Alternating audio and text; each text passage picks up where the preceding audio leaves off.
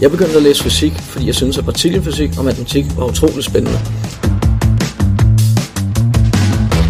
Jeg har siden færdiggørelsen af mit studie arbejdet som udviklingsingeniør for virksomheden O F X, der udvikler og producerer optiske fibre.